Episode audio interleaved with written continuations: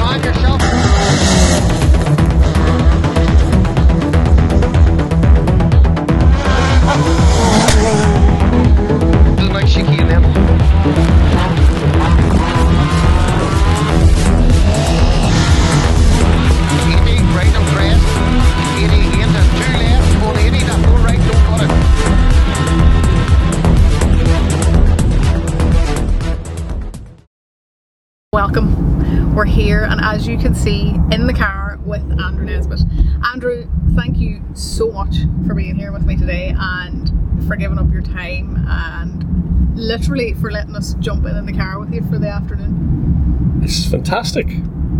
It's an unknown journey today because we don't really know what we're going to talk about.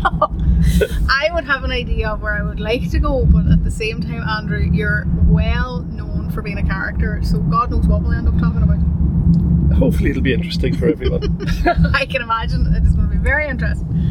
Um, Andrew, the way I always start these podcast episodes is by asking about people's early days. You know, the beginning of uh, life for Andrew, or what Andrew was like as a kid, or the things you were into, or what your childhood was like. Essentially, Well, tell us a wee bit about that. that's taken me back a long way, isn't it? Uh, we're going back a few years anyway. Well, I suppose if I go back to the start, I remember going to Darkley Primary School, which is just outside Keady. And I remember going there the first day to school. I was just a little bit over four years old. And that was really the start of my memory of growing up and living in the village of Darkley. And I remember watching people coming to a guy's house to get their rally cars fixed. It was a guy called Eric Nesbitt at the time, and he took me to my first rally when I was like nine years old. Okay.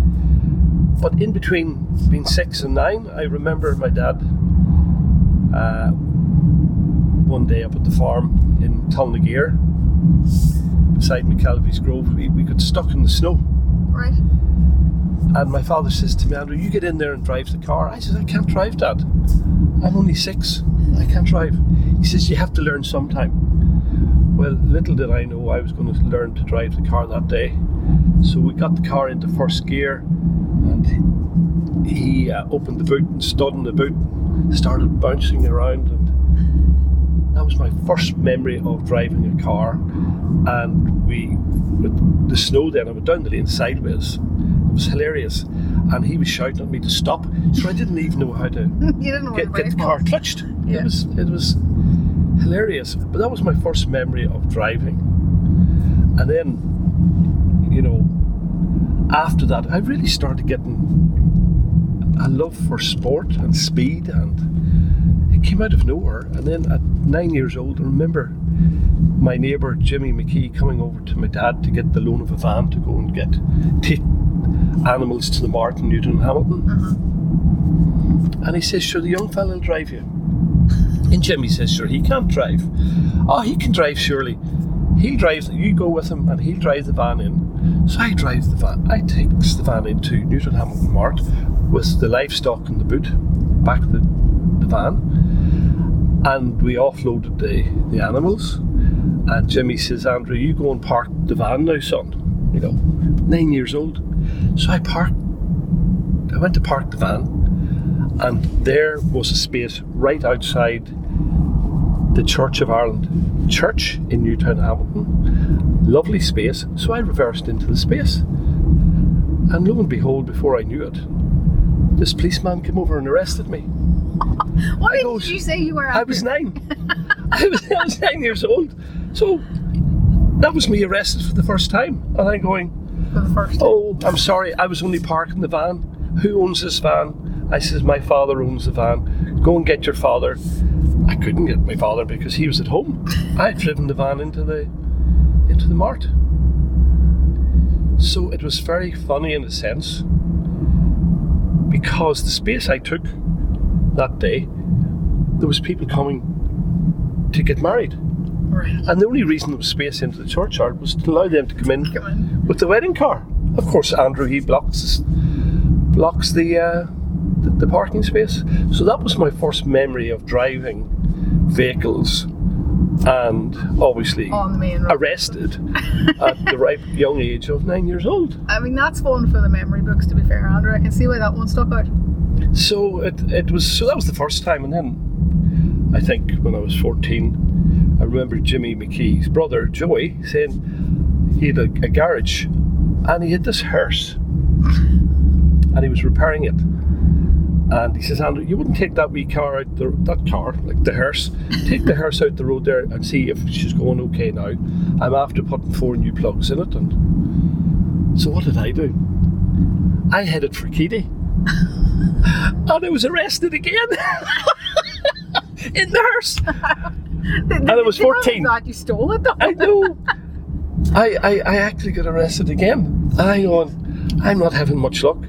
I'd be better getting my license first, wouldn't I? You might be. So all of these things sort of helped me uh, in motorsport. You know, I really had a, a great love for for driving. Uh-huh.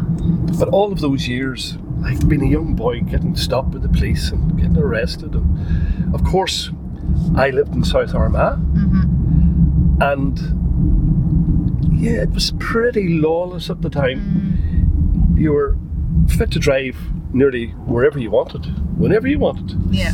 and no one would have stopped you, because I knew if the I could get outside Keady, uh, and up into you know the top roads of Newtownhamilton, they probably wouldn't chase me anyway. Yeah, yeah. So would you have been driving the whole time, Andrew, between nine and fourteen, and right up to seventeen? Like, would you just these are the two biggest memories of getting caught as such? If it moved at all, if it had a wheel and wheels, I drove it from I was six.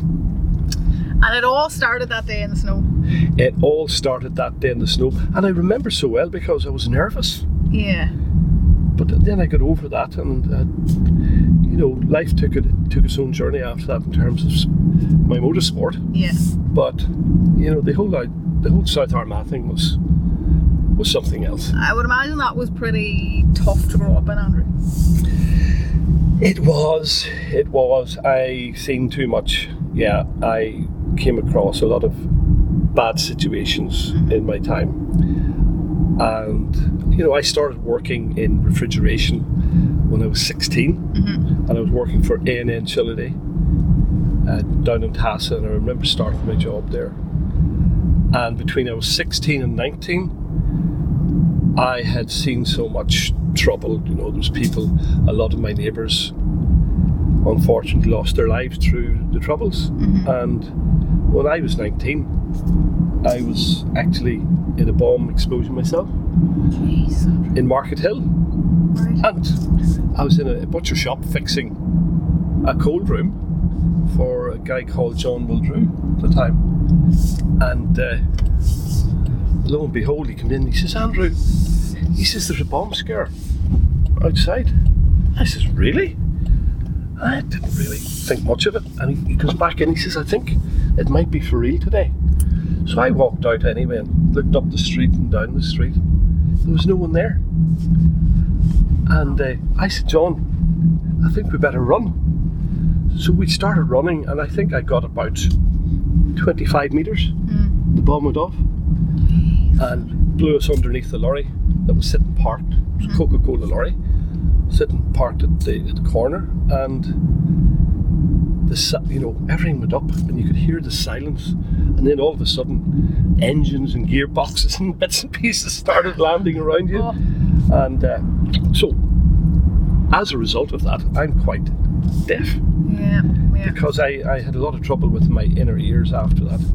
It's funny. I always remember you talking about uh, your um, your hearing, Andrew, and saying you know, that, you know, I can't. Sorry, say that again. You know, my hearing's not great or whatever. But I never had any idea that it was because of a bomb. Yeah, that's that's what happened, and you know, I had seen too many things. I came across different accidents where people had lost their lives in the troubles, and I remember coming home one day. It was after that, and saying to my dad, "I says I, I'm out of here uh, because I was just getting too close to Yeah, yeah. to bad situations, and, and that bomb really set me off. Aye. You know, it, it's a life changing experience in itself. It Um, must have impacted you hugely, Andrew. It did, but at the same time, it created an opportunity for me because I went to Dublin Okay. shortly after that, and I'm standing, believe it or not, at the urinal in the toilets in Dublin in Sex Hotel, and I'm talking to this gentleman. We were down at a refrigeration show, and he says, uh, "Are you down at the refrigeration conference today?" And I said, "Yes, I am." He says, "Would you be interested in coming to work in Dublin?" And I said, "I don't think so." What I didn't realise, the amount of money that they were going to offer me to come and work in Dublin was three times, three and a half times more than what I was earning. Okay. And I remember clearly I was earning eighteen pounds forty six a week. That was my week's wages. Mm-hmm. And uh, this man, two of them actually, Jim Keating from Cross Refrigeration and Dermot Watch from Cross Refrigeration, and they offered me seventy two pounds. My God. And I going, Yes. I have to go. I have to go. And that was me moving away, one, from the troubles, but two, uh, it created a new world for me uh, within the refrigeration business that we're now in. And they were so good to me. I was Yeah. So lucky. I made the move at the right time. And, you know, I suppose I feel I'm like the cat with the nine lives. I've escaped a lot of bad situations. Yeah, yeah. Uh, and here we are. you know, you're still here telling the tales. Like, it's Yeah. fascinating. Like, obviously, that's the whole point of these conversations on this podcast is to actually find out about as much as we can, anyway, about the lives of people that we've we've looked up to and adored for so long. But I mean, like, you truly have come through some crazy situations, regardless of rallying. Well, yes, I, I unfortunately I seen the, the troubles.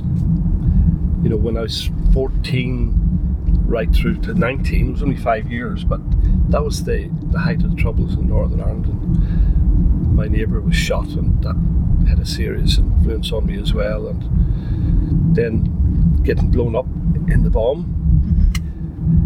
Uh, just moved me one step towards I have to get out of here Yeah. and, and I did, and I'm so grateful that I was able to go to Dublin and work there. But at the same time, I've always been involved.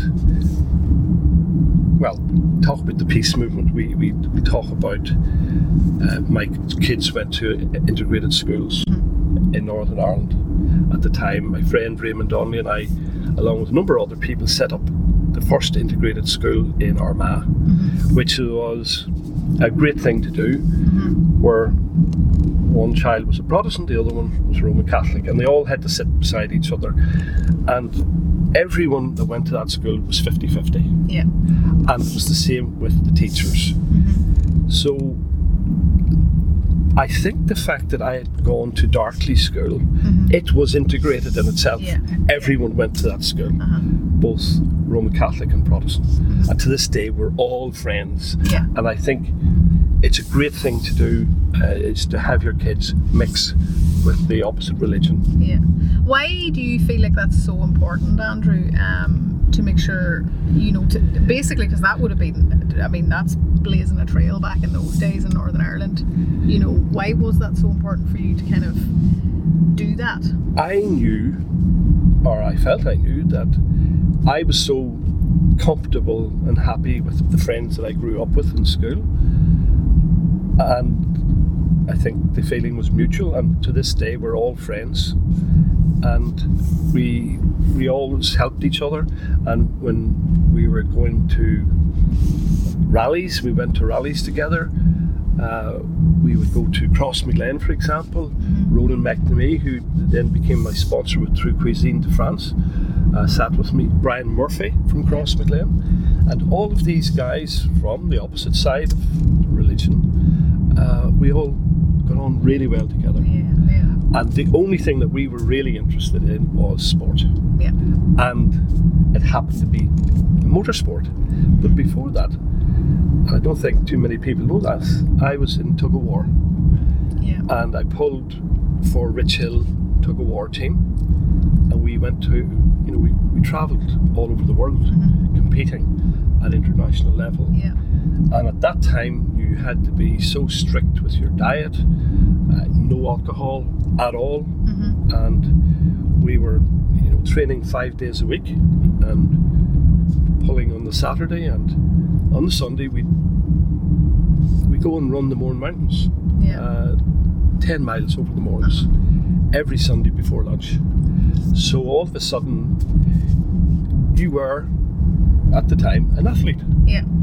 Because it was a very, very good uh, sport to be involved in. So strict Yeah. and so competitive. And so when we compete against Spain, Italy, Germany, the Dutch, Holland, it was just amazing. Aye. And everyone had the same mindset. Uh-huh. Um, so that was probably the start of my competitive world. Nature, in- Yes. And Andrew, obviously, like I mean, to be able to do sort of any any of the things that you've done in your lifetime, um, but you know, even if whether it's whether it's the sport and the tug of war, or whether it's the you know coming away from a bomb and actually being able to kind of keep keep moving on with your life, there's obviously a huge level of strength and resilience that's within you. Are you aware of that? Some people would say that to me.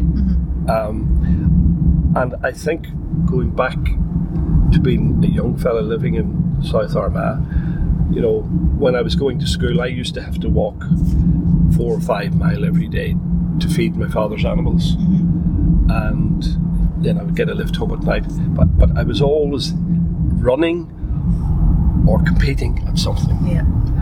And the tug of war for me taught me how to be very competitive, Yeah. but to never give in mm-hmm. or give up Yeah. because you're holding that rope. In order to win the competition, you can't let go You have to hold on. and you must stay longer than the opposition to Yeah. win. That's the way it is. Mm-hmm. And that taught me when others might think of throwing in the towel, Yeah. it's not within me to do that. Okay. I feel there's an inner strength there that keeps me right. Uh-huh. And so I've brought that into my business, I've brought it into my sport through the years. Uh-huh. And do you think, Andrew, that was like one of the questions I ask all the time is, um, you know, it's around the idea of the chicken or the egg. You know, what came first? Like, do you think that that resilience um, is in you, or do you think some of the experiences in your life have kind of taught you to be that person? That's a very good question. I think I I had to teach myself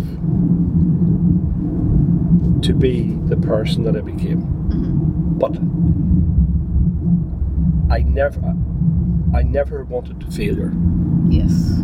And when I started working in Dublin, I remember going to work on refrigeration equipment. That was way technically more difficult than I was capable of doing at the time. Mm-hmm. But I would then learn I must master this Yeah. to be the best at it. Yeah. And I would work very hard at teaching myself all the, the small detail that was needed to be successful in my refrigeration business. Yes.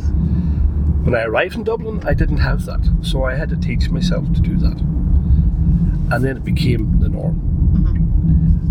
And the same in sport. I was so dedicated to my sport. Like the food, I would never take alcohol at all. Uh-huh.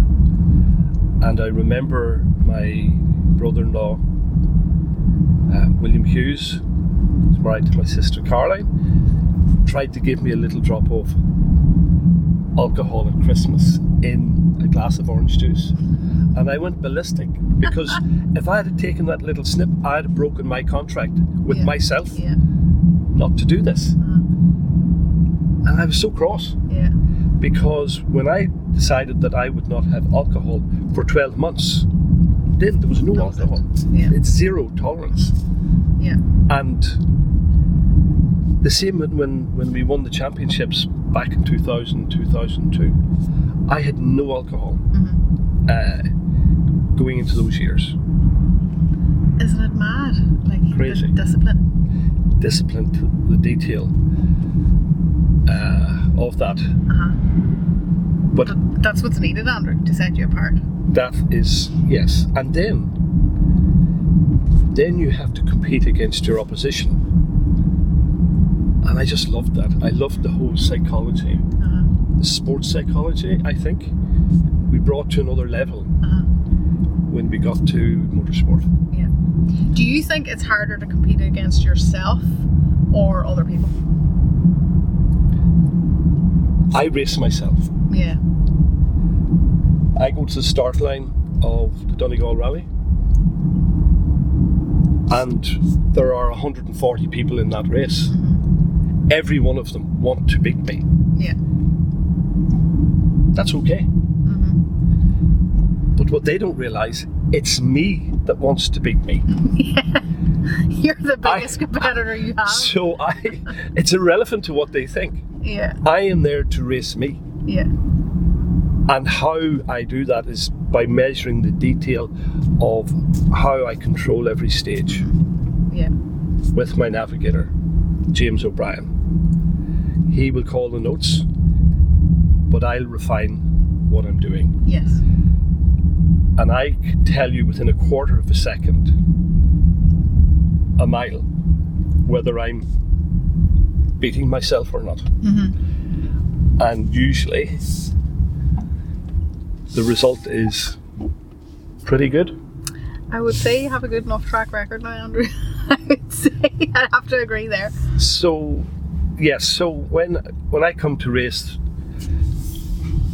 Bertie Fisher and Austin McHale, Derek McGarrity and Eugene Donnelly and all of these guys, I'm not there to really race them. No. I'm there to race me. hmm And I think that's what makes me think differently. hmm Because if I don't do it really well, I know I haven't Yeah. put the commitment into it hmm that I need to put into it.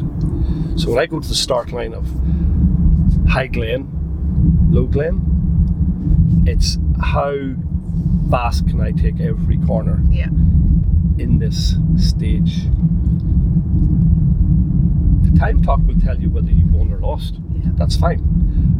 But I would like to think before I get to the finish line of that stage hmm that I've been have a really good crack at it. Yeah. And Andrew, one of the things I always remember about your kind of your style and sort of even actually just what people would have said about you when I was younger was that, you know, that boy has no fear. That boy's clean mad. You know.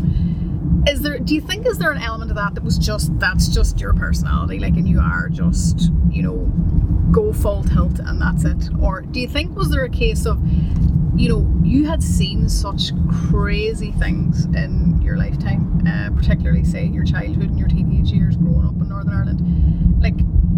Do you think because you had seen so much hardship that you were kind of like, life's for living, you know, I have to, there's no point in being afraid of these things?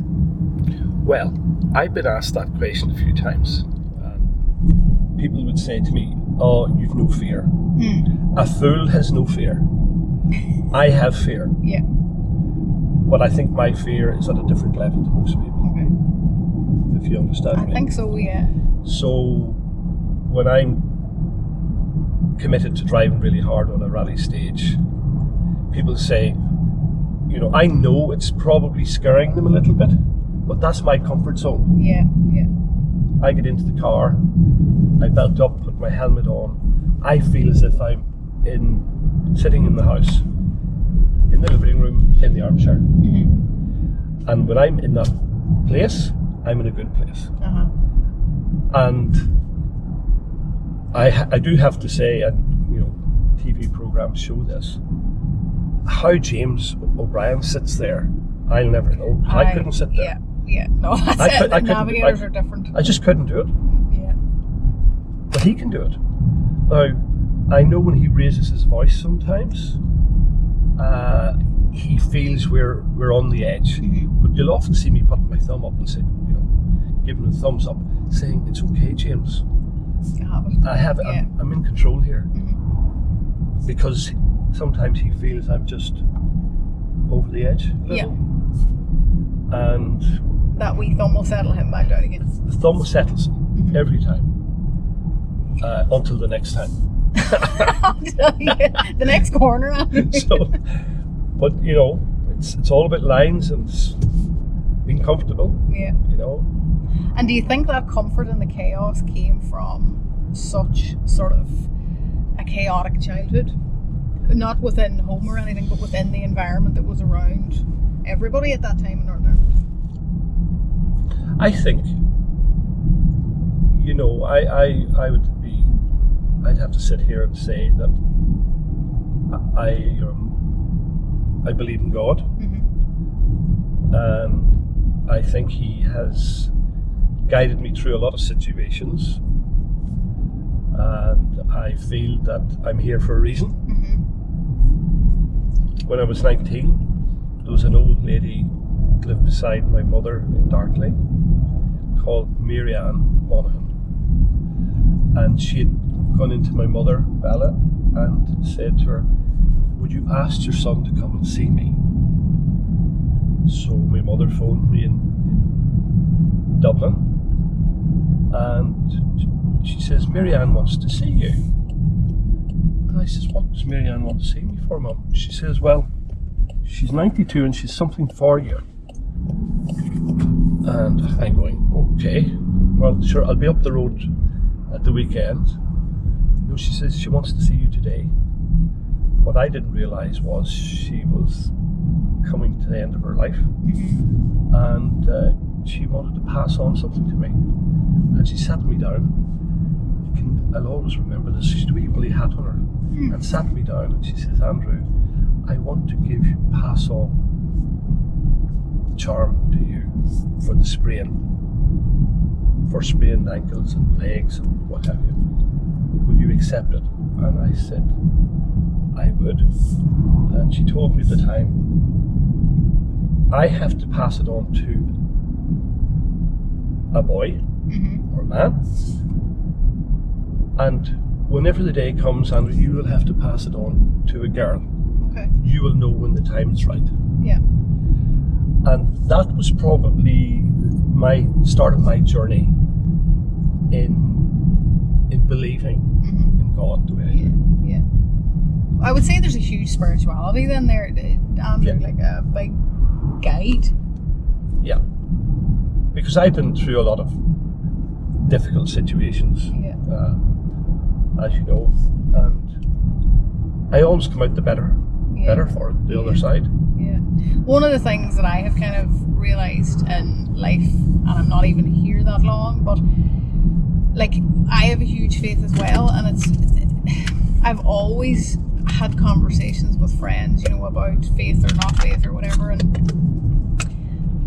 I honestly have always said like I don't know how people get through tough times without believing that there's somebody or something helping them. Yes. But we were chatting about the charm. So have you actually have you found yourself using that over the years, Yes. or is it still something that you? No, I use it. Uh-huh. Uh, I don't. I don't advertise it. the fact Until today. until today, but yeah, uh, our neighbour in Donegal uh, hurt herself there a couple of weeks ago, and we, did the charm, and everything worked out okay. Brilliant. All of that. And do you feel you know, can you sort of do you feel like you're doing the work, or do you feel like somebody's working through you? It's through me. It's not me. I, I'm only the messenger. Uh-huh. And can Yeah. you hear things, Andrew, or is it just your hands are guided, or your, you know, whatever? You just feel guided more than I. I, I feel totally guided, and I think, yeah, it takes it takes the journey um, through my hands Mhm. to heal whatever injuries they have. Yeah. But so when Mary Ann sat me down through how to do it all, she communicated all the information to me and passed it over to me. And she then uh, left it to me after that. Beautiful. It was amazing. And have you? An amazing gift to have. Yeah, like have you? I would imagine that you think about her often. I There's a big connection I, there. I do think of her every time I put my hands to someone to try and heal them. uh-huh.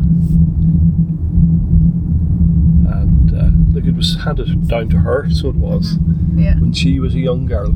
Yes. So this has been going on for hundreds of years. Years. Yeah. And have you? Did you ever ask her like why you or how she picked you? Have you any idea how you're going to? I don't know. I yes, I, I don't know why she picked me. Um, I was a neighbour, I was always kind to her. Mm-hmm. and she was very kind to me and like she could have given it to some of her sons and daughters but she Mm. didn't she passed it Yeah. on to Why me you? why me i don't so know interesting. and, And now, me yeah, you picking or deciding or knowing. i will decide who i will hand this charm over to Mm-hmm. when the time's right Yeah. and what you do is you you, you have to pick you'll have to i'll have to find someone with a similar faith Yes. and uh, because they have to believe. Mm-hmm. If you don't believe, you don't get. No. It won't work. No, faith is everything. It really is. Um, and you know, one of the major things that kind of struck me there as you were chatting, um, when I when I go back to and think about the strength and resilience thing, um, you mentioned sort of not a fear of failure, but like you did not want to fail at anything. Was that always there, or you know, was it just sort of like say, for example, that day in the snow when you're when you were six and your dad just said, "Get in and drive," and you Yeah. just had to do it. There was no, there was no option to fail at that because the car had to be moved. You, you were the only person there to help him. Yeah. You know, do you think it was it moments like that that instilled that in you, or again was it just sort of, it's just sort of in you to, to want anything you put your hand to, you want to do well. Well, I, I learned very young uh, when I was training to be a refrigeration engineer. If I didn't do it right, it was never going to be right. Yeah. And you have to go through a process of perfection, is probably the word. You have to go through the detail to get it right. So, all of the refrigeration systems that I'd been installing, I always had a. I had probably OCD. Yeah. It had to be to perfection. Mm-hmm. Everything Yeah. I did in my work. And that then followed through to the, the motorsport as well. Mm-hmm. And so when we set up our rally team and the people that were working with me on the rally team, everything had to be perfection. Yes. And if it was, everything else worked out Yeah. For the best usually. Do you But- find that hard though, Andrew? Like that's a tough way to live. Perfectionism is tough. Yes, sometimes you have to give it a wide berth. Mm-hmm. Say, look at you. You can't be living it on the edge to perfection all of the time. Yeah. You just cannot do it. Have you found that balance naturally over time, or you know, was there a moment where you kind of realized "Oh, I actually just don't have the energy to keep this going anymore? You know, I- I- something has to change here. No, I don't think it's. Um, I don't think much about it, to be honest with you. It's, it's there all the time. Yeah. And it Get to it. obviously it is something the Wanderer that has stood to you because if you look at whether it's rallying, um, you know, anything you've done in your personal life or career, work, like you do everything so well. Well, it's not that it's intentional, it's just the way it is. Mm-hmm. I don't go out to say this has to be the way it's going Yeah. to be. That's going to happen naturally if that's the way you are. Mm-hmm. Yeah. So you don't have to worry about making it better or making it worse. It just is. It, it will be what it will be. Yeah. And so basically it is just a part of your personality. Yes. Like It's just- driving these corners here. I'm sitting here trying to find lines through them, mm-hmm. but I'm trying to refine them. That's what I do, even in the rally car. How can I straighten that road up? Mm-hmm. Like, I'll take you on some of the journey today Yeah. over Knockalla, uh-huh. and there's corners there, and you straighten them up. Yeah. But there's corners there, Yeah. and that's what the sport has done for me. And your brain must never stop, Andrew. I mean, it, it, it must genuinely be just thinking and going all the time, is it? No, I love going to sleep. okay. Did you get a wee Okay. break? I love going to sleep to get switched off Yeah. because as soon as I'm up and running, That's it's it. non-stop. It is non-stop. That's just the way it is. I'm Yeah. thinking about the next project or the next detail or the next whatever. Uh-huh. It's it's non-stop. I think we found the road. We did. So we're turning into what is the beginning of the Glen stage. Uh, Andrew, like there's something very, very special about most of the stages in Donegal, but you have always loved you have always loved Glen. And you've specifically loved it in this direction where you come down into the village. Yes. Well, I think there's a lot of time to be made up on this stage by straightening the road up. Yeah. Okay. That's what I was speaking about earlier. The, de- the detail of of all of these corners. Now I know where I am. This is the start line here. Yes. Now, this corner up ahead, Yeah. I take this flat as hard as I can go. But normally people would brake and slow up Aye. for this. It's flat. But you're cutting straight through the bend. See the crest? Yeah. You're Straight into the air there. Yeah.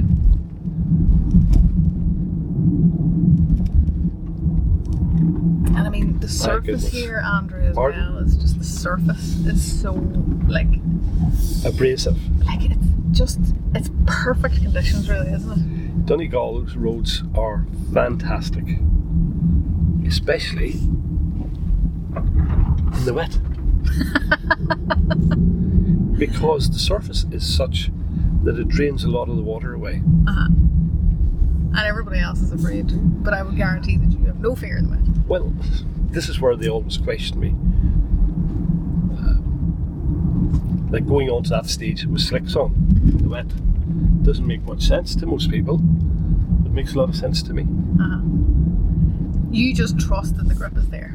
The grip is here. Yeah. Well, if there's some shiny tar, there's no there's no grip. But for the best part, there's loads of grip on this road here. I love these corners here. This comes tightness around here. Do you miss the rallying? I do, Andrew. I really do. Now, for a long time, I didn't.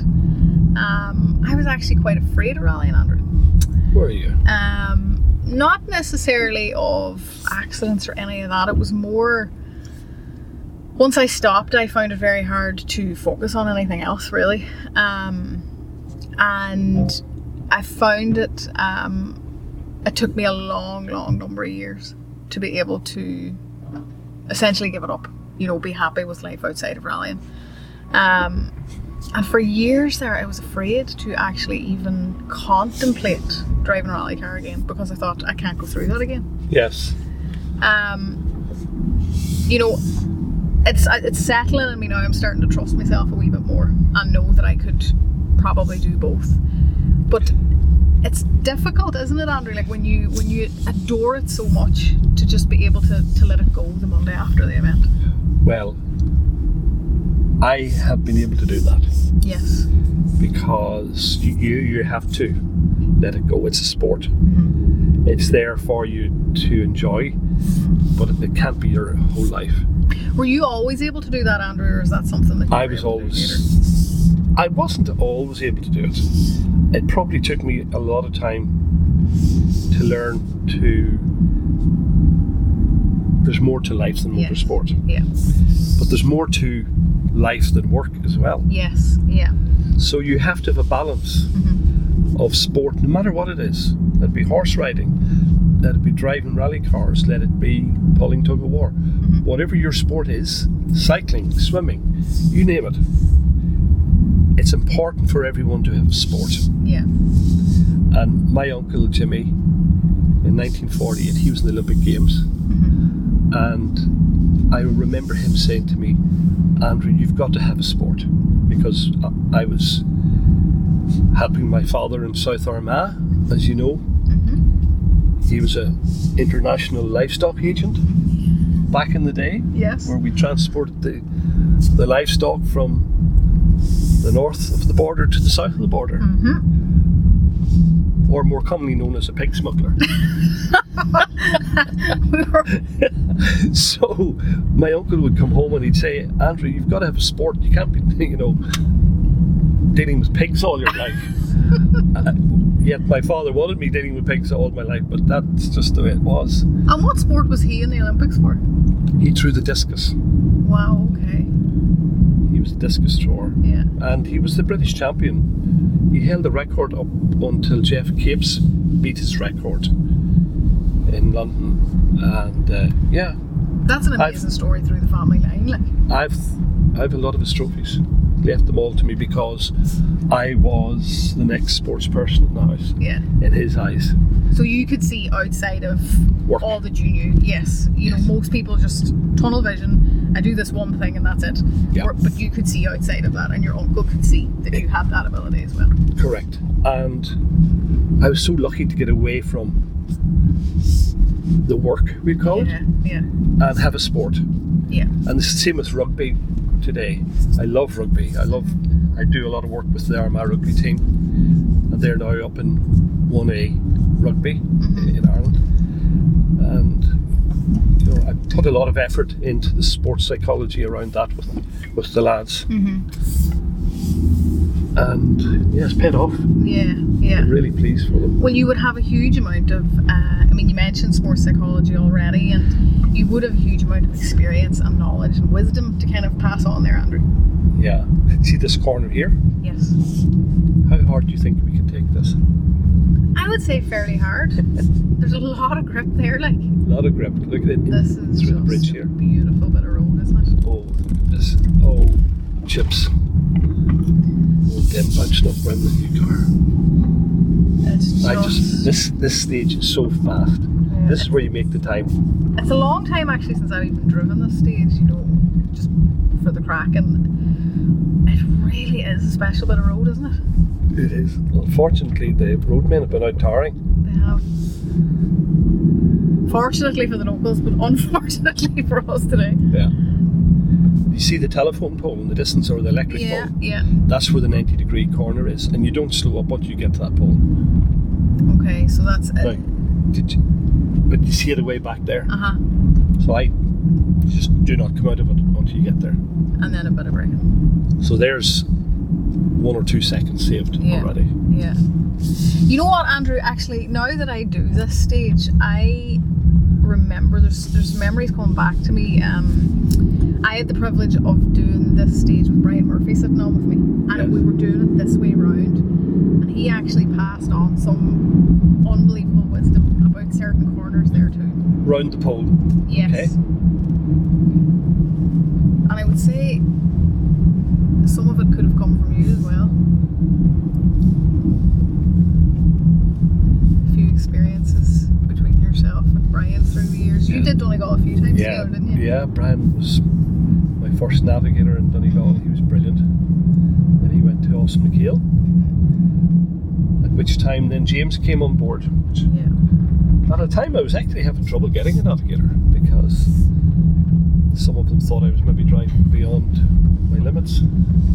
Isn't that mad now to think back on that? And I mean, to be fair, you can understand it as well. You know, you were pushing. What can you understand? Well, I can I can understand being afraid sitting on with you because This is McGarrity's corner. He went off there. You'll notice in my pace notes, I name certain corners where people have gone off. yeah, yeah. That's McGarrity's there. And is that to kind of frighten you, Andrew, to kind of pull you back and, and remind No. you that actually something If- if- can go wrong here? Yeah, if good drivers have gone off on corners such as that, you know there's it's it's likely So to that's a catch wee you as well. reality check, yeah, yeah. Now, from here, the whole way down into the village is flat.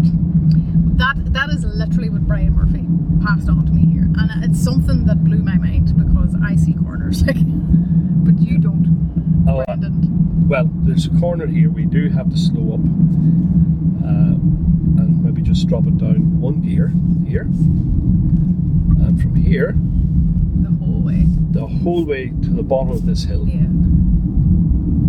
Is where the time's made. Yes. Because I believe even that corner that we're looking at, um, we probably can't see it too clearly now, but once this car um, passes, like you, we now as we look at that, that looks like a corner, but that is flat. I would be taking that somewhere around 130 mile an hour. Yeah, I remember that, and I and actually, Brian spoke about Austin as well, and you hear like where this is flat out. Do Yeah. not lift for this corner. Just here, Yeah. And there's two corners.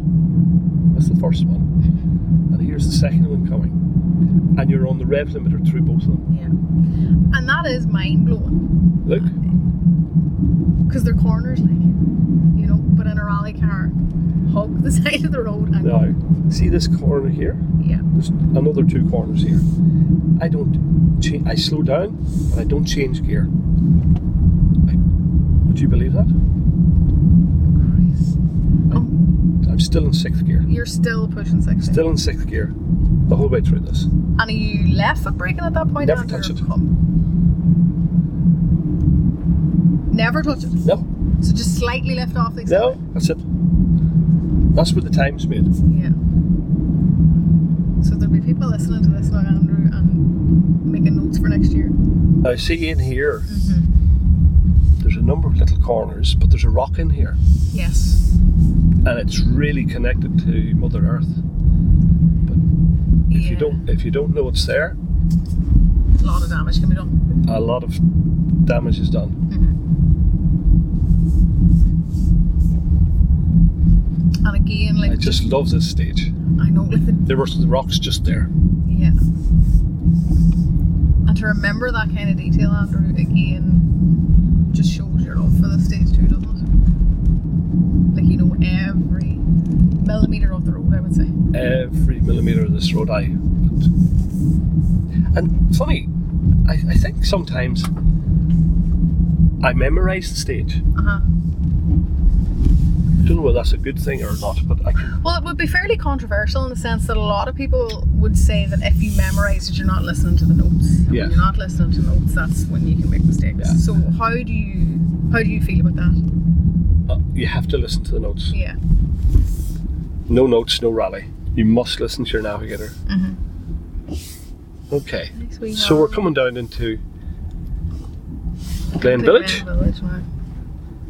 A wee bit busier than and when you're here, the stage is only half over. I know.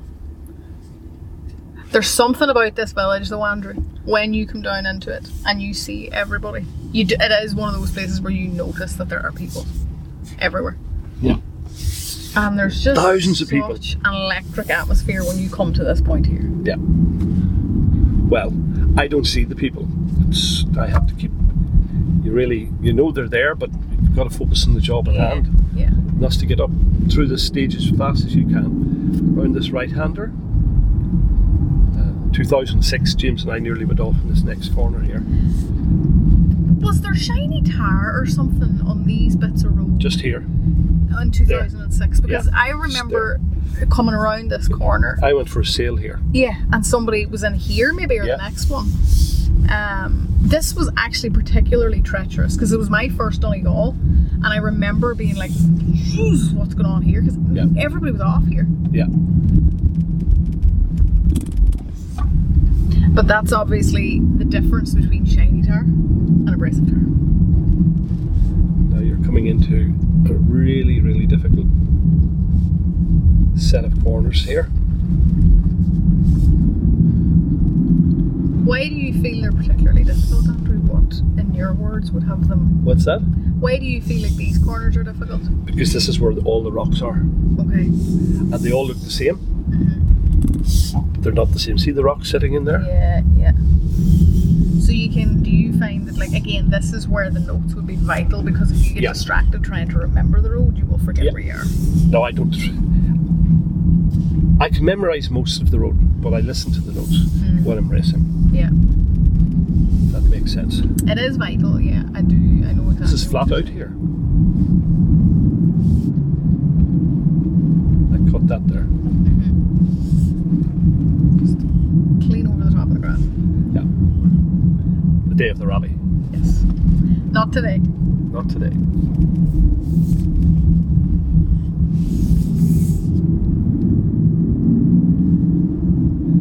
Yeah, this this stage was something else. Mm-hmm. Now it's flat to the next hairpin. Yes. Through all these wee. You're looking at the straight line there, Andrew. You're visualising a straight road. As hard as you can go. Unbelievable, isn't it? One of the things that always struck me about Donegal, um, and I suppose to be fair, it could be said about a lot of the events in Ireland because of such scenic roads, but particularly on the recce, you wouldn't notice it in the rally, but the beauty that surrounds you on these roads. Like, look at the view that we have here at the moment as well. Yeah. Look, Knockalla. Or Muckish. Muckish, muckish, yeah, and Errigal in front of you, and, and you know the water over there to the right of Glenloch. Like it's just there's Just there. magic everywhere, isn't there? Whether you're driving fast or just looking But if you if you look at now this year, there's 150,000 people came along to see the rally. I know, That's amazing. amazing. Like it's such a huge sporting. Um, In Donegal, event. motorsport is the biggest sport. Yeah, it is. Donegal and GAA, um, but I do think you know I do think motorsport is is is huge here in relation to anywhere else. And Andrew, like you love Donegal, not you, okay, you love the rally, but not just the rally. Like you specifically love this place, and you come here an awful lot. You spend a lot of your time here. I love it. What is it about Donegal? Can you word it? Have you ever been able to figure out what it is that Well- pulls you here? I think everyone is so relaxed here, and that that rubs off. Mm-hmm. You know, I'd be coming from traveling different parts of the world, and I, I come to Donegal and I go down to Dunfanaghy and Portnablagh. I just switch off, Yeah. and my two boys, Graham and Matthew, they love it as well. Nana, now we Robbie, the next generation. Uh-huh. Linda loves it, and it's home from home for us. Yeah, yeah. and everyone is so welcoming. I think the fact that we had competed in the Donegal Rally so many times, it helps Yeah. Because you don't People walk down, you don't walk down the street without being recognised. Yes, I would imagine. And uh, yeah, a lot of my best friends all live here in Donegal. Mm-hmm. Love it. I mean, for somebody that is so sort of uh, disciplined and motivated and driven in so many ways, it must be so important for you to have sort of a, a haven to come to like this. Oh, you've no idea. You know, I've had great times in Donegal, but I've also had bad times as well, where I had my road accident just up the road gap. Uh-huh. Yeah. I then had gone off the road a few times in rallies, Mm-hmm. like Knockalla, we're going to next. I crashed on it twice, Yes. and uh, yeah, but I still come back for more. You come back for more. Because it must just feel like home at this stage, Andrew. It's home from home. I would live here all the time now if I could manage it. Yeah. So Andrew, we are just after coming out of Creeslough there, um, and we're on the the Gap Road, And this road would be particularly significant to you. Um, you had a pretty bad road accident, like in the road car on this road. Um, and if you don't mind talking about it, could you explain to us, you know, not only what happened that day, but like the aftermath and the, the recovery of this accident? Well, I was coming out of Letterkenny, as you know, and it was about quarter to ten at night, and I was going down to the caravan in Marble Hill, and the mobile phone rang, and I reached down to pick it up. Unfortunately, I hit a rock on the side of the road, mm-hmm. which broke the rim in two. Yes. Now, I didn't realise the rim was broken too. I just thought I'd got a puncture, Yeah. and the car started going sideways uh, from one side of the road to the other, and I'm steering as best I could. And it was like a pendulum effect, Yes. but it kept getting worse.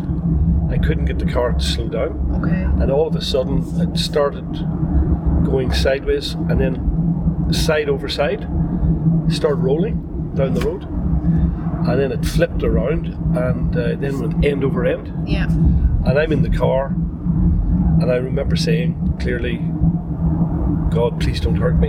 Yeah. I remember saying it, and uh, he said back to me, Well, I think you needed a bit of a lesson. Not, lesson not, not realizing the depth of the, the lesson that I was about to receive. Uh-huh. So was. you didn't really even at that point realise how bad it was? We're just coming up to the, the, the place here where we, where we had the accident. I rolled up, up against that bush there, Yes. and you can see where the road is cleared there. Yeah. Would you like me to show you where I finished up? Yes, please, Andrew. So, there is the scene of the accident over there. Okay.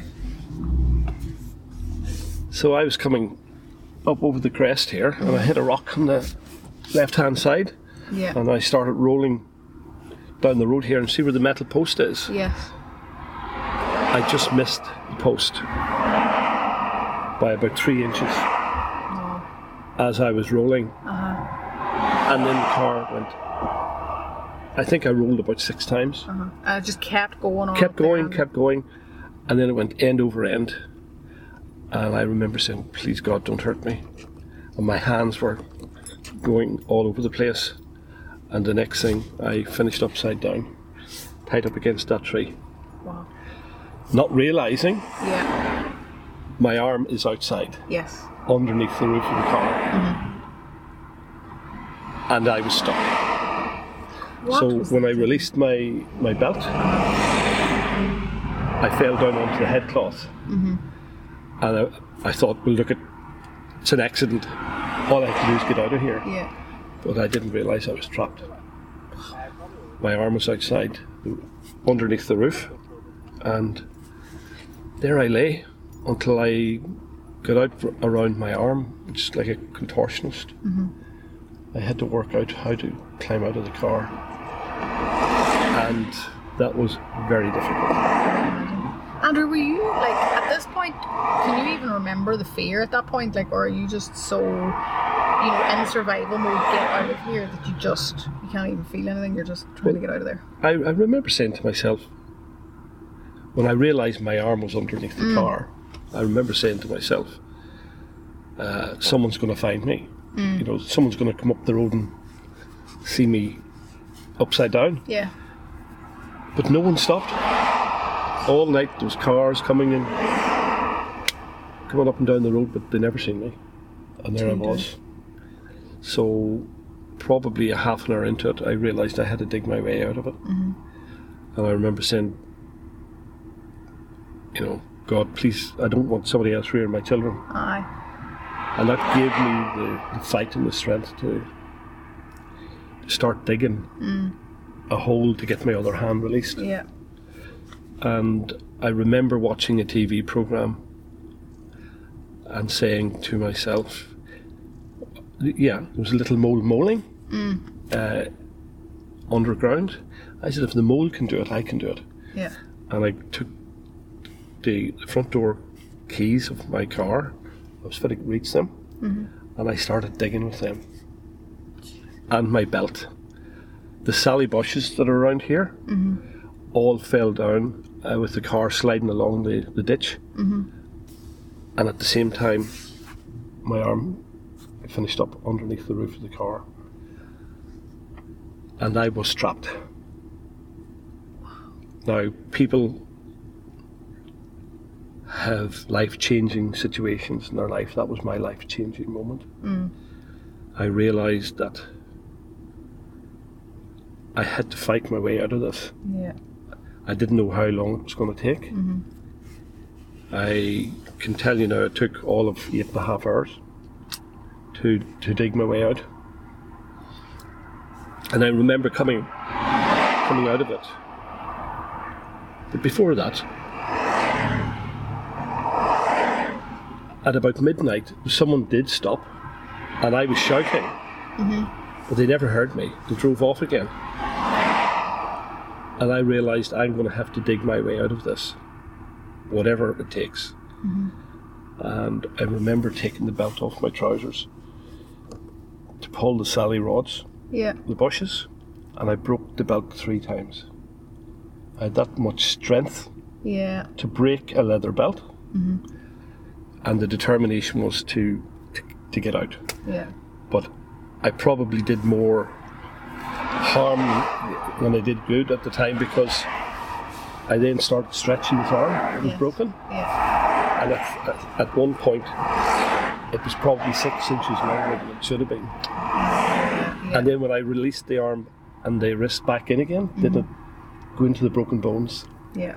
and that's when I did did most of the damage. And there was huge damage done to that animal. huge damage. Uh, but about, but then, every half an hour or so, I'd take a break from digging, and I'd start singing, Right? and I'd sing "Old Danny Boy," Yeah. and I'd sing for the full, full verse, and then I'd start digging again, Yeah. and that went on through the night. Mm-hmm. Like every half an hour, I'd start singing Yeah. to take my mind away from being trapped. Mm-hmm. It's an awful feeling. Oh, I would imagine Andrew the fear. being trapped. Yeah. It's a terrible feeling. But the big ticket was to get out, uh-huh. to And untrap myself.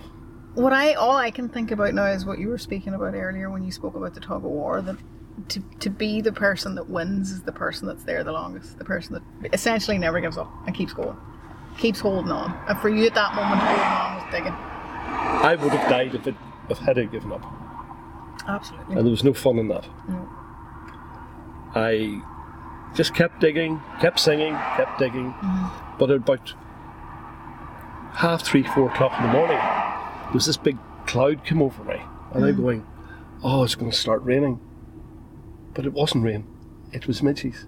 Right. They all came to visit me. Yeah. And all of a sudden, because I, was rubbing my face any any time the midget would Yeah. bite me, Yeah.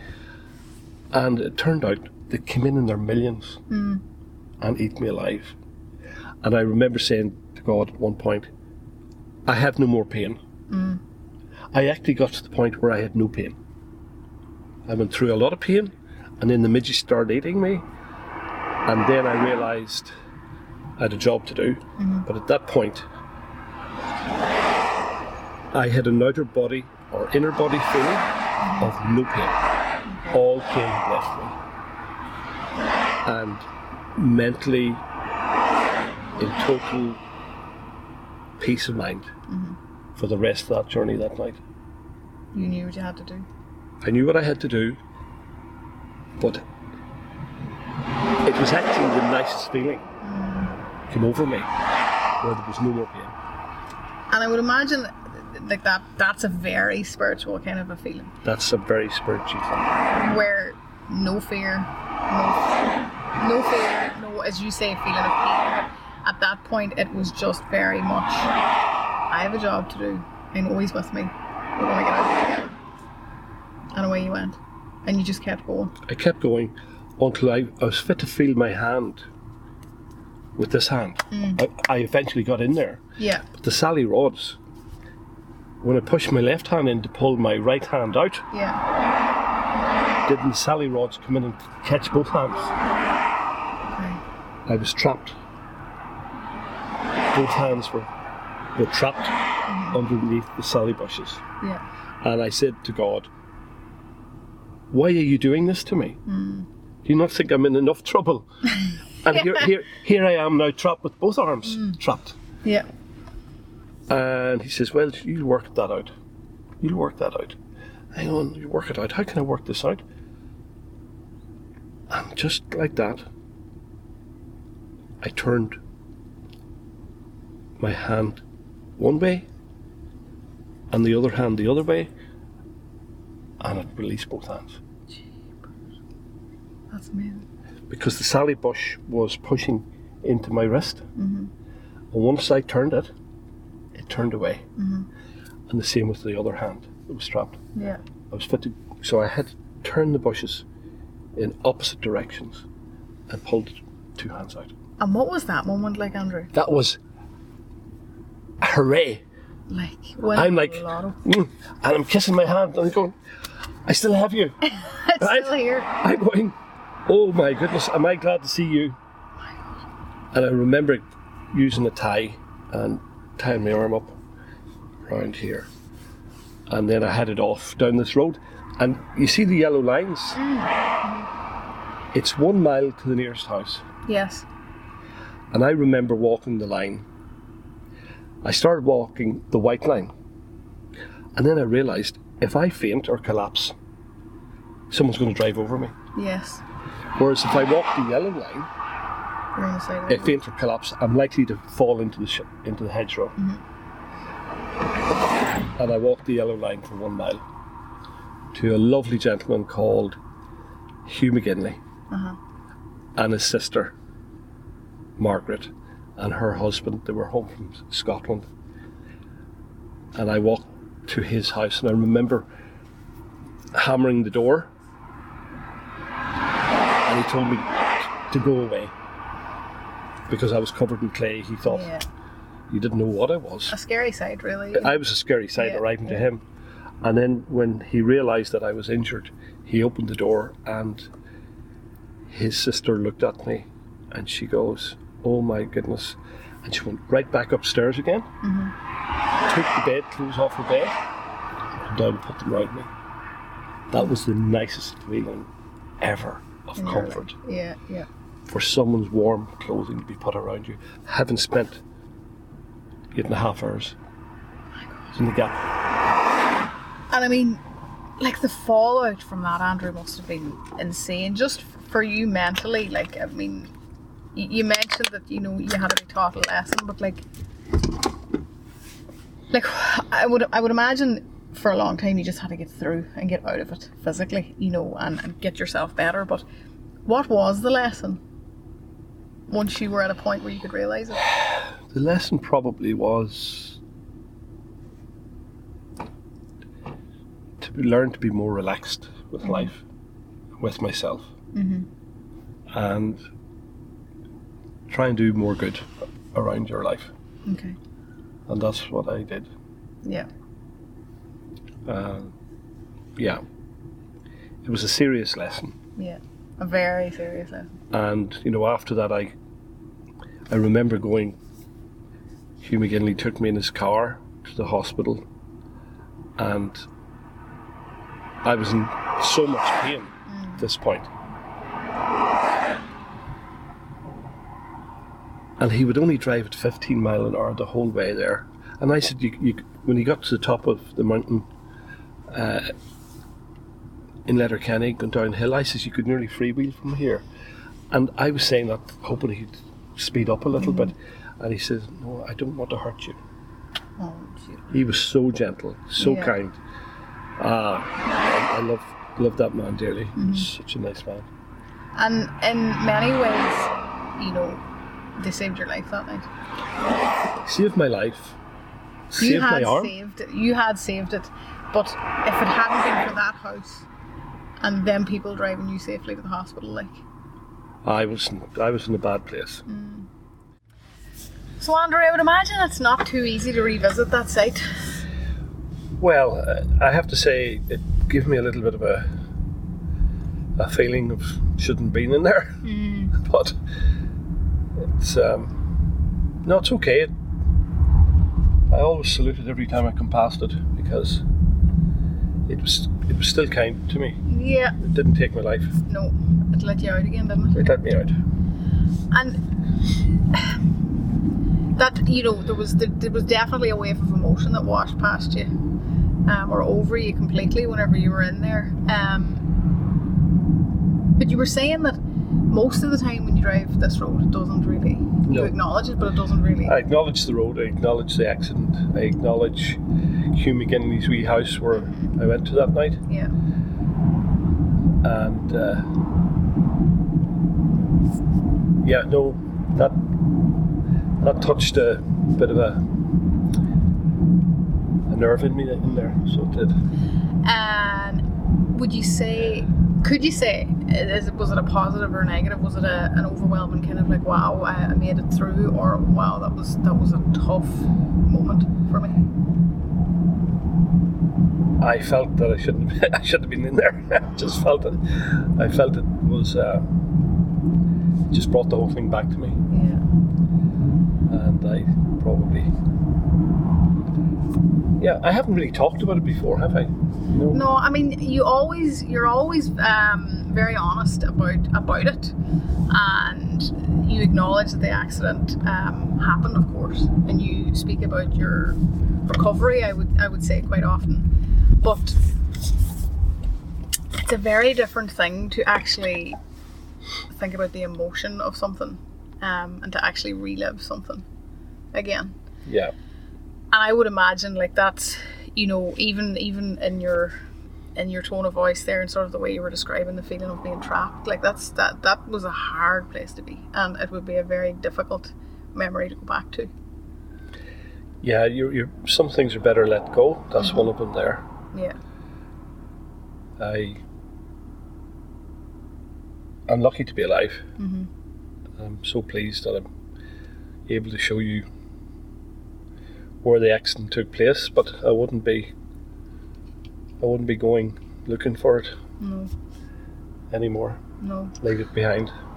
and you mentioned the changes Andrew um, and how it did change your life can you you know you strike me as a very silver lining to every cloud type of a person um, we already spoke about some of the lessons but can you maybe speak about some of the things that you know for a fact positively changed in your life after that accident Yes, I. I probably started taking life more serious, Mhm. and you know, I after the accident, when I was taken to Letterkenny Hospital, the the injury was so bad that I then had to go. We were heading for Belfast to meet a Mr. Calderwood at the time to work on the injury, mm. and we got as far as Derry, Altnagelvin, and uh, I went in to see a sur- surgeon there, Sean Simpson, mm-hmm. and I remember Linda, my wife, saying to him, "Well, we are actually we were planning to head to Belfast to meet Mr. Calderwood with, to try and get the injury worked on," mm-hmm. And he said to me at that time, he says, "Well." Mr. Calderwood is one of the top two surgeon, surgeons in Northern Ireland. Uh, and I happen to be the other one. And he says, You don't have time to go to you don't have time to go to Belfast. that's the kind of confidence you want isn't it And I'm going, You're my man. yeah Uh, you, you get on with it. And it was only years later when I well, I was going to theatre shortly after that for him to work on it and he worked on my arm for about seven hours. Uh, on the way down to theatre, he says to me, Andrew, is there any questions before we go into theatre here? I says, yes, I have one question for you. How long do you think it'll be before I can go back rallying again? and he goes, what? I says, well, I won the Donegal rally there a few weeks ago, and I'm just wondering when I'd be back out uh, rallying again. And he he just looked at me and he goes, He says, That's down to you. That'll be down to you. Little did I realise what he was planning on doing. It was only three or four years, well, five years later, I, I called in to see him one day to present him with a book because someone had created a motorsport catalogue of a lot of my wins uh, through the different internationals. And I was giving it to him as a present. And he, he took me into his office and said in front of his staff, Oh, this is the guy, Andrew Nesbitt, who had the bad car accident, and this is my injury. And he says, and the nurse says, Is this the guy you're going to amputate? You're going to amputate his arm? And then you decided to give it a go. And I, I, I just couldn't believe what I was hearing. I never knew that he was planning to amputate my arm. Whew, wasn't that a lucky mo- moment in time? That was a lucky one, and isn't it funny that like there is truth to the to the saying like that less is more sometimes. You know, the less amount of information you can have, the better it can be for you at times. Well, I didn't know for years that that's what he was planning to tell me. But I asked him when could I race again, and that's that changed him as well forever, because he's talked about this injury all over the world. Mm-hmm. All- And it was your determination that made him decide not to. He knew you needed that. For many more reasons, of course, but like when he spoke about the only question that you had, or when he spoke to you and the only question you had was about competing again, he knew how important it was. Well, it, it changed his life as well because he he had been able to speak about the injury all over the world. He told me he spoke about it in New York and Australia, Germany, and all over the world. And I think the point he was making, when you think there is nothing more we can do, maybe there is. Yeah. And that's what changed his mind. He decided to give me one more chance uh, with my arm. And look at, I had to get a lot of physio twice a day for a long time. Linda, fortunately, was a physiotherapist and worked really hard on my arm. Yeah. And uh, I finished up with a claw hand after it. And I had to rehabilitate and get that all working again. Yeah. And now I have perfect use out of both hands. Do you ever have any pain in it now, Andrew? No, no No. pain. I have 12 screws and two plates holding it together. yeah, but other than that, everything's everything's great. Every time I go through the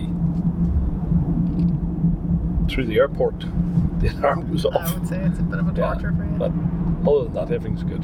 Brilliant. Well, that's just one of those stories, Andrew, again, of strength and resilience. And again, you know, how that strength and resilience not only got you through, but it clearly inspired him to think outside the box. You know, you weren't giving up, even in the midst of all that trauma and, you know, the darkest hour, essentially, of, of, of kind of any person could go through, you know, and you're still thinking about life after. You know, it's not just you're ta- you're just thinking to yourself, "Wow, like the surgeon's going to fix my arm." Yes, but not only is he going to fix it, he's going to fix it so well that I can go rallying again. You know, that's the level of faith and hope you had in, in the outcome. And the outcome was met all of that criteria. Uh, unfortunately for me, the following year I did go back rallying and I crashed in every race. Every race I, I crashed. What do you think? And I was leading every race and I crashed. Have you any idea? Would you think deeply about that kind of stuff? Have you ever been able to figure out like why specifically that year you could lead everything and then crash out? Have you ever connected the two? Oh or do you yeah, I know I know? I know exactly why I crashed. I was trying too hard with an arm that wasn't capable of steering the steering wheel. Okay. I hadn't enough strength built back into my arm. So what was a case of you probably needed more time? I needed more time, but I didn't take more time. I just, uh, you know, I remember saying to the, the consultant, I says, look, at if I'm back out racing in Galway uh, for Galway in February next year, I'll be happy.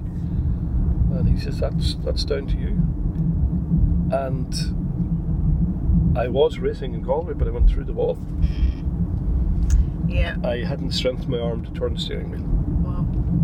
And Andrew, the, a question that I have actually always wanted to ask you specifically about rallying and the accident was how did you not have a fear of cars and crashing in general after that, let alone jump into a rally car again, where it's quite possible that you could get into an accident? Well, crashing is part of the sport, isn't it? Yeah, it is. You know, you, you can't you can't go out saying I'm not going to crash. If you're going to win a rally, you have to be close to the limit, and sometimes you get caught out. Yeah. And if that happens, well then unfortunately you may have a a crash or two along the way. I crashed every race, and I only finished one rally that year, which was 1997, and it was the Ulster Rally, and uh, Rory Kennedy was sitting alongside me.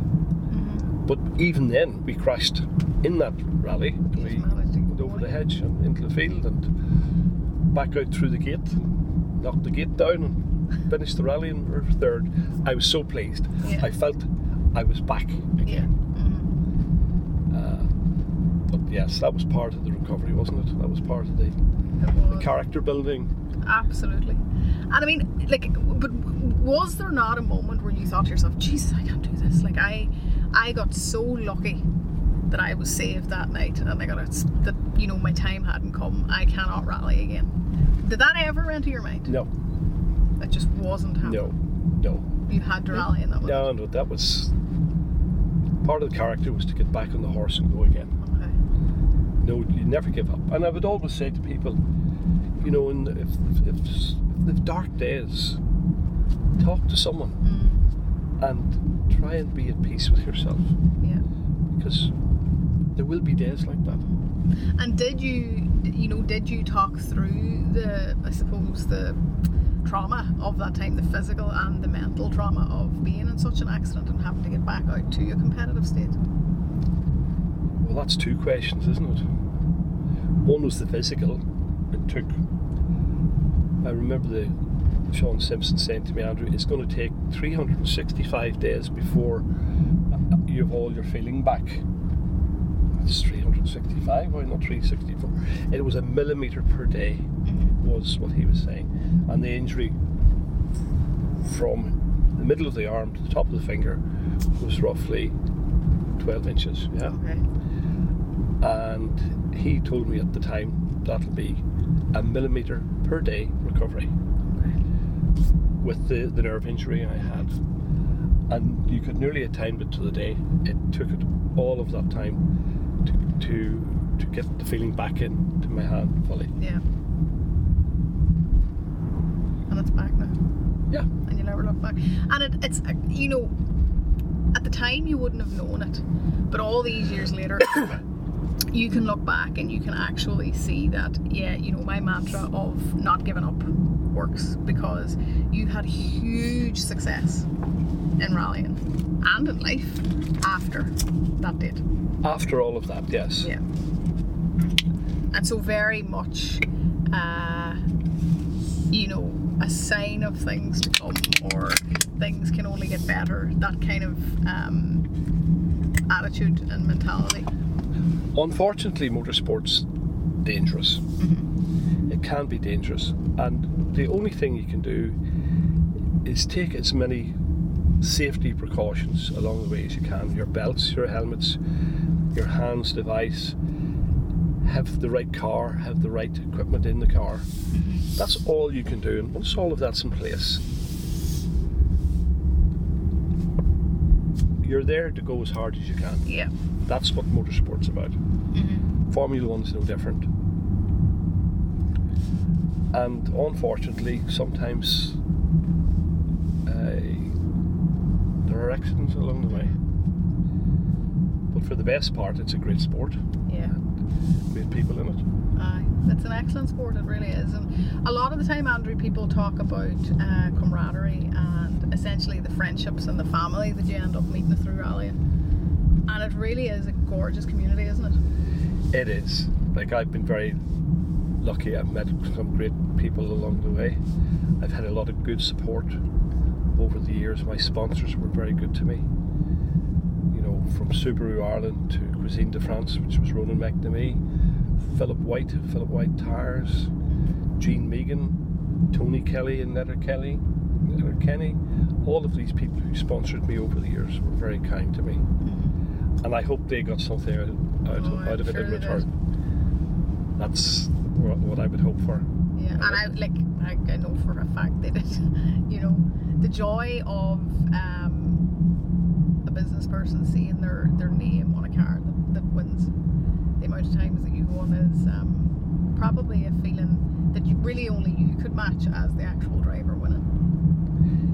Yeah, well, as, as I said to you earlier, I really competed against myself.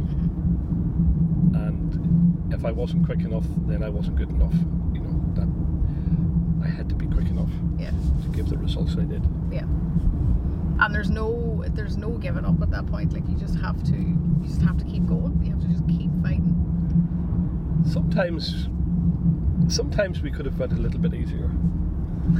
You I would say. we could have maybe slowed down a little bit. But you know, the year that we won every stage in Donegal, I never knew the times. James never said to me at any point, Andrew, we're leading every stage here. At no point did he ever tell me. Is that something you asked James not to do? That's something that I never really want to know, other than uh, was I quickest in that stage. Yeah. That's all I wanted to know. Yeah. By how much didn't really matter. Okay. As long as you were top of the Uh, pops. As long as he was happy, when you could always tell when he was happy. There was a little, little smile there. Aye. I'd call it little cork smile. Of course. Yeah. yeah, it was it was great. And again, going back to the friendship side of things, Andrew, like, you know, you mentioned earlier on that there was actually a point in your life where you struggled to get a navigator, but, you know, the stars aligned again and, and James O'Brien jumps in beside you. And, you know, all right, an incredible partnership in terms of um, the sport, but like the friendships, the bonds, the relationships that form because of this. Well, I think our lives changed after we met because we we had such an amazing relationship, and we understood each other so well, and then we won so many rallies together. Uh, it was just, as James said to me one day when we met, our lives changed forever Yeah, as a result of meeting. yeah, And don't get me wrong, I had a great navigator in Brian Murphy. He was a super guy. But when James sat on there, you know, we just took it to another another level pace. yeah. That, that But in the, again, technology, the cars change as well. Yeah. And New money, new goods. it's one of those things too, Andrew, like where when it's meant to be, it's meant to be. You know, in one way you could say, oh, you know, I, I, I, I couldn't find a navigator for a while. Or you could turn that on its head and say, well, actually, you just were waiting to meet the right one. They're all no, they were all good people. They're all good navigators. What I had to do was actually slow down for James. Right? And he asked me to be, he says, Look at Andrew, I want you to try and be fifth, fifth today. And I had to go through that process of going slow until he allowed me to go faster. Okay. So it was, I think, three rallies before he would allow me to go flat out. And was that a respect thing? That was him saying, You're going to do it my way, or Yeah. we're not doing it at all. And I had to agree with doing it. Okay. Which is huge because obviously he can trust you once you do what he says. He can trust you to drive whatever way you want to. Then. I remember him saying to me, Andrew, no, I don't, I don't want you being second today or 1st I want you to be third. right. So I had to go through that torture with him Yeah. to, uh, to, first of all, get his respect and then Yeah. Yeah. let him have time to understand how I operate.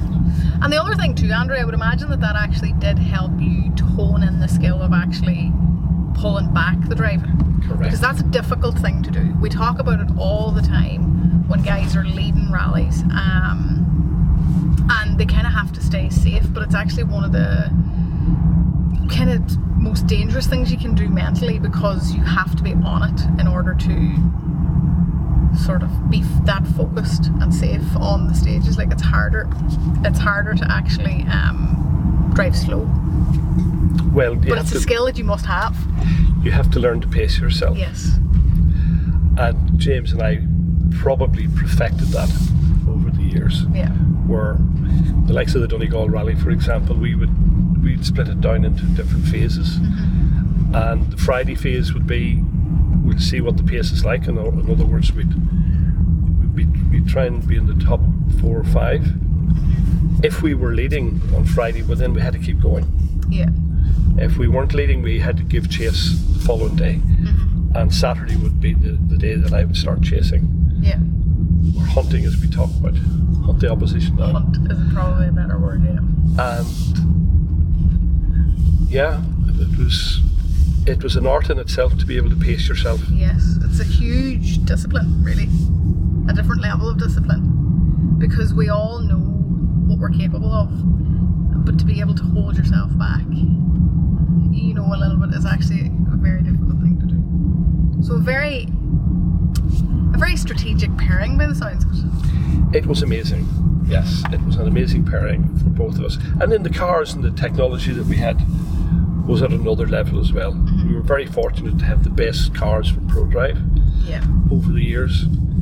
Um, right up until, we say, 96, 98, Yeah. we had the Toyota Celica. But before that, I had Mark II Escorts and Yeah. 6R4 Metros and all of that. And, you know, history tells you I had some good days and some bad days with those cars as well. And you know, one of the things I've kind of realized over the last couple of years, and even uh, you know, in podcasts that I've been listening to recently, like one of the things that has kind of stood out to me the most recently is how it's the darker days, the tougher moments, the the the moments that you aren't so delighted about. That's actually where a lot of the learning is. That's where a lot of the growth is, and you know one of the things I suppose Colin McRae always talked about was going past the limit to find the limit. You know, going past it will normally be not an easy thing to, to deal with. Um, we'll go on around to the left here, Andrew, and Okay. go to. We start Atlantic Drive, I think, from the church side. Okay.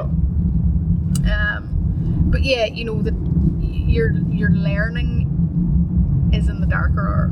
You know, if you can pick yourself up again, that's actually where the strength comes from. And you can't figure out where the limit is until you pass it. But in passing it, you've got dark moments that you kind of need to take. Well, the more you practice, the better you get. Yeah, There's that old saying. that's true. So the more I practiced, I think the better I got. And then you got to a point where this is my pace, this is our pace, and this is what we want to achieve every time we come out. Mm-hmm. And it's knowing where that level is Yes. and being able to manage it. So I would have always tried to be around 95% of the 100%. Yeah. Because if you're 100%, you're on the edge. Yeah. So you just need to be three or four or five percent below the hundred percent line and stay there Yeah. for as long as you can because that's where you're going to do the least damage. Yes. Exactly right. It's beautiful. And again, Andrew, we're just this is this is the beauty of Donegal, really, isn't it? You know, we're just we're looking at these these roads ahead and these stages ahead, and we're thinking, right, we love driving these roads, but also, as I mentioned earlier, you're just surrounded by beauty at all times in Donegal. Yeah. So this this is the start of the stage here. yeah. And just moving off from here is it's just pure magic, isn't it? Pulling through the gears, trying to get up to speed.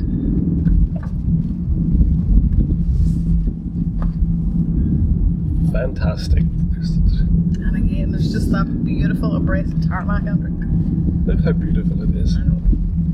And that's the thing. Like during during the rally, you're not supposed to notice it, but I mean, look at that. Yeah. I've never really looked at it much. Uh, I, to be fair, I would drive these roads not regularly, but like over the last twenty years. I've This crest here catches it a lot of people out through that hedge. Like it, but the, everything about it, like, is just even the quaint wee houses around here. Like, it's just pure magic. I have to say, I think this is one of my favorite stages, Andrew. I love this stage. yeah. very technical, but it is. It's brilliant. When the, the boys in the R5 cars are, they're so nimble through here. Mm. The R5 cars are probably just perfectly built for the, this type of Perfect, perfect for the Atlantic Drive. Andrew, the wee um, What? the wee magpie on the road there. Did you salute it? I did. Would you have a superstition with magpies? Absolutely. Do you? Yeah. Brilliant. Did you notice me? I did, surely. I, and do you know how I notice it? Well, my whole family does it as well, but I actually am the opposite with magpies. I, Right. I, they're my good luck charm. Right. So if. I see one, I'm fine with it. But the more I see, the more luck I'm going to have. Right, okay. And I had to turn that on its head because if I ever saw a single magpie, it nearly would have upset me for the day. Okay. the salute didn't work. So it's one of those wee superstitions that I've always had as well. And this corner here now has been Yeah. We better. magic for me. Just the detail of your driving here is just unbelievable, isn't it?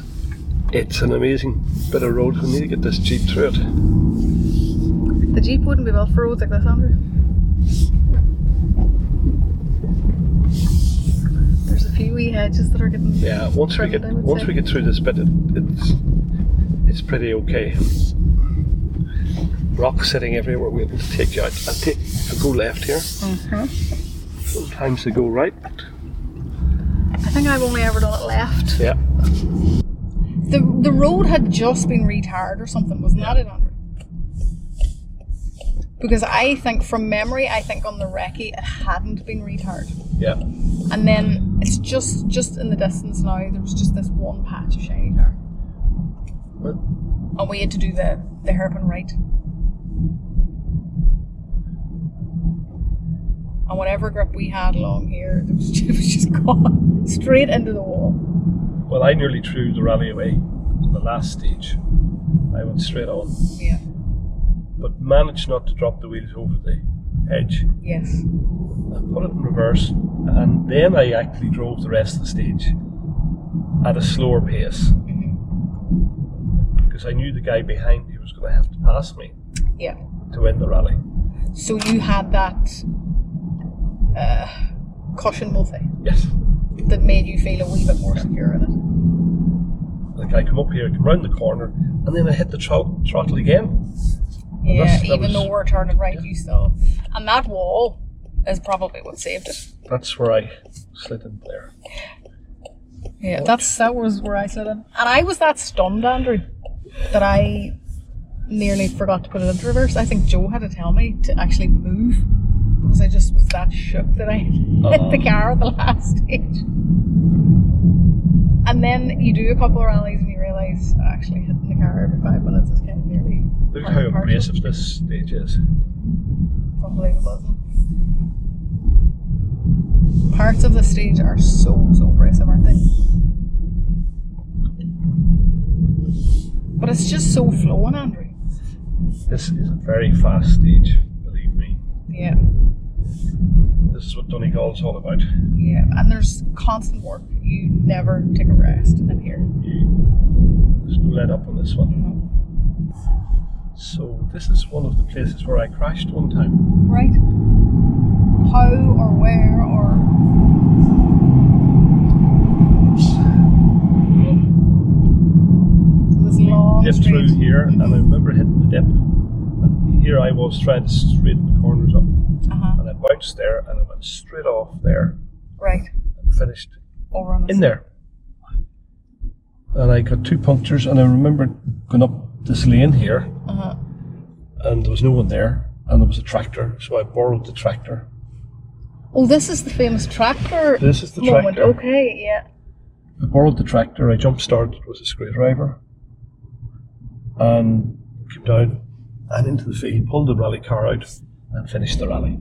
Brilliant. Did you leave the tractor back? I left the tractor sitting in the field running. I was in trouble over that. because I would say they wouldn't have minded you borrowing the tractor. you needed to get out of there, Andrew. I need to finish the rally. And there's a guy up here with a video camera, and all I could hear him shouting was, "He's stealing the tractor!" Stealing the vacuum. And how did you rectify it after getting in trouble? I, I had to go back out and apologise to the lady because I drove over a clothesline as well. Did a right royal mess of her of her line. I'm sure she I'm not pulling you. in here because there's a rock in there. Okay, there we go. The benefits of knowing Knowing the roads. Like the back of your hand,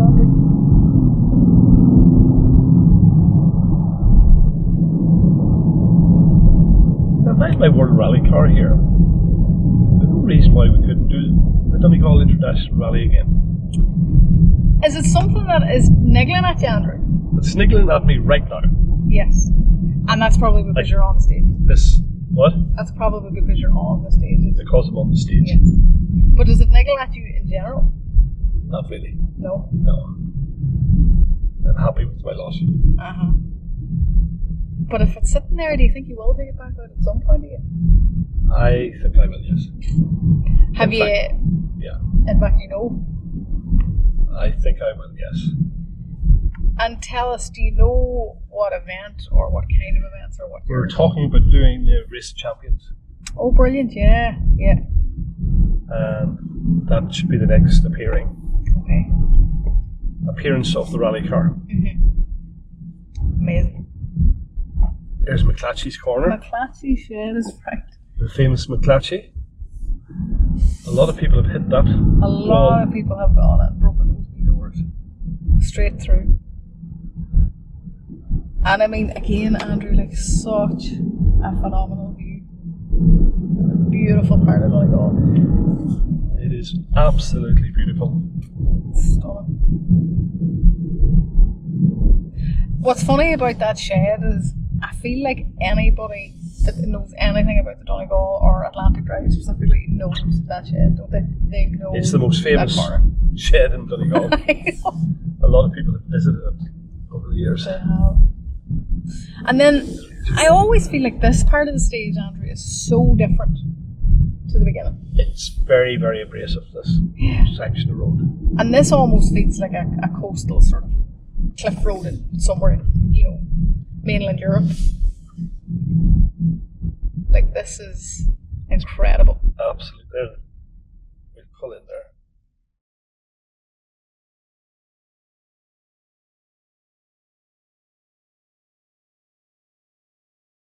Andrew, we're at the start of Knockalla Yes. and like when you look up it is just so so I, I love this stage. James counted me down. And just going Complete smile on my face. You see it? Ear to ear. And is it memories flooding back now, Andrew, or is it pure joy at this being able Pure to drive joy. again today? The speed that you go up here at. Unfortunately, one of the days I came up here to Wilhurst Bend, Uh-huh. just round the corner. Yes. You can see it straight ahead, and I was I was doing my usual right hand, right side Yeah. and put my foot on the brake, and the car just went off. Just Took its own notion and went straight in there at 129 mile an hour. mad. Couldn't do a thing about it. And you're laughing now. Did you laugh at the time, or were you feeling? Well, I was laughing because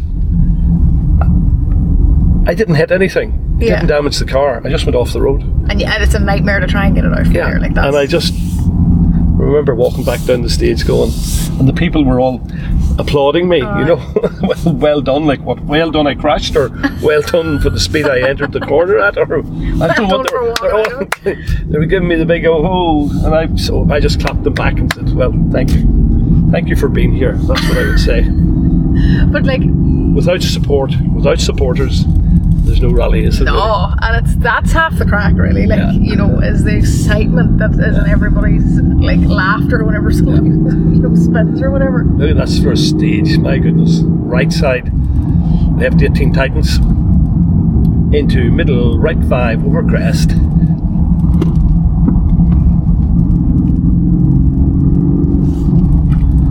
Yo! Midair. Happiest you've ever been, Andrew. Look at is on this. road. How crazy is this? This is crazy. Like when you sit Look. in a road car and actually look at this, this is Yeah. mental. Well, you s- And here, I told you earlier, I crashed twice on the stage. Yes. Brad Murphy and I were coming down around here and we hit water just coming up to this crest here Uh huh. and I slid wide just here. Yeah. I'm holding on and I take 14 concrete posts out just there. A very funny thing happened. We were there, stuck, going nowhere, three wheels off the car. We get out anyway, and there was a, there was a wheel lying across here. And I picked it up and I, I just threw it. And didn't it roll and roll and roll, and it went over the cliff edge and disappeared. I'm going, I wasn't expecting that to happen, but it did anyway. Half an hour later, 45 minutes later, I could see a, a gentleman coming walking up round the side of the cliff. Uh-huh. It probably took him a half an hour to get up to us. He says, I, You didn't happen to lose a wheel, did you? I said, We, well, we lost three wheels. But uh, I threw one out of the road and it, it rolled and it went over the over the cliff edge. He says, "Yes, I was fishing at the bottom of the cliff in a boat, and it near killed me." Oh, um, And he says it bounced three times and then disappeared. And we we never knew he was there. Like that's like that's a that's a thousand accident. feet down there. And I mean, all I'm thinking of here, Andrew, is like, okay, there's a lot of rushes and stuff here on the left hand side and weeds and things like that. There's a lot of concrete posts there, believe you me. Well, there was. I took 14 of them out. but there's a drop there, like that is shocking. But again, ridiculously enough, it's not something we think about when we're driving. Keep an eye on the road. That's it. That's all you have to do.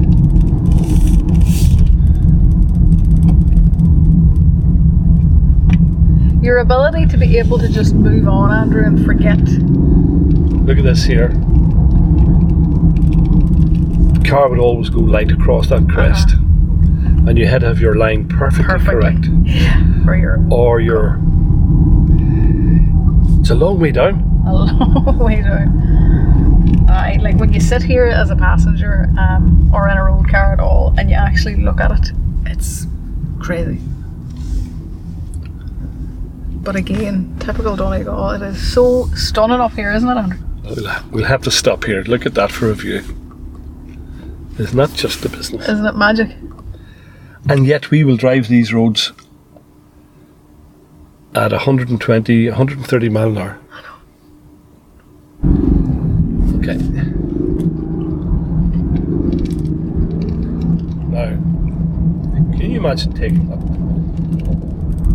Bales in there this year. Uh, you can actually, yeah. So I'm not sure if that'll be visible on the GoPro, but you can actually see the remains of the markings where the bales were this year.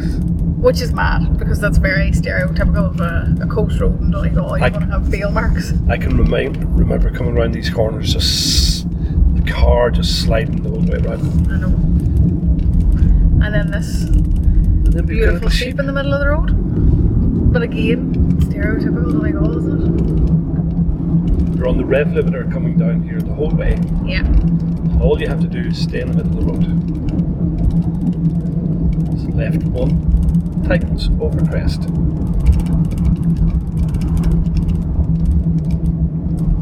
There we go. It's magic that you can remember it, uh, remember your own notes here too, Andrew. Yeah.